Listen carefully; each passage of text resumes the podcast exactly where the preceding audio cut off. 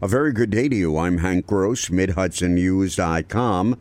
It's Tuesday, June 18th. Timothy Michael Cardinal Dolan, the Archbishop of New York, visited the Kingston area Monday afternoon to celebrate the local opening of ArchCare, the continued care community for the 10 county Roman Catholic Archdiocese of New York. ArchCare serves over 9,000 people of all faiths with a number of care programs in Manhattan, the Bronx, Westchester, Rockland, Putnam, Orange, Sullivan, Dutchess, and Ulster counties.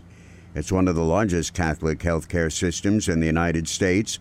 The facility at 918 Ulster Avenue better provides services to the northern reaches of the Archdiocese and includes a new 51,000 square foot training center that will provide free education to help fill the more than 190,000 direct care job for the gap estimated in New York over the next seven years. I want you to know how proud I am of ArchCare, His Eminence told the small audience, which included several public officials. ArchCare is the agency that kind of coordinates and gives structure and encouragement and professionalism to our outreach to those who are sick. Other services beside residential care programs provided by ArchCare include health plans, adult daycare, long term skilled nursing care, short term rehabilitation, assisted living, hospice, and acute care specialty hospital services for people with Huntington's disease.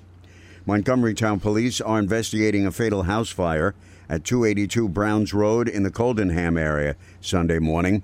The fire was called in about 1:30 with the second floor fully involved in flames.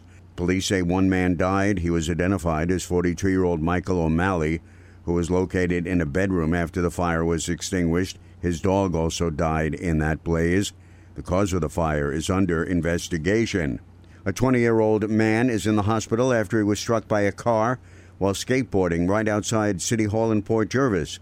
Police Chief William Worden says the incident occurred about quarter after nine Saturday evening as the man was skateboarding at the intersection of Sussex and Hammond Streets when a 72 year old Pike County woman stopped at the stop sign and then proceeded to drive forward when the boarder was also moving ahead.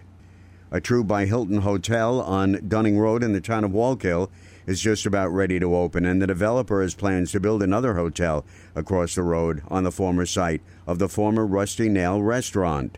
I'm Hank Gross, MidHudsonNews.com.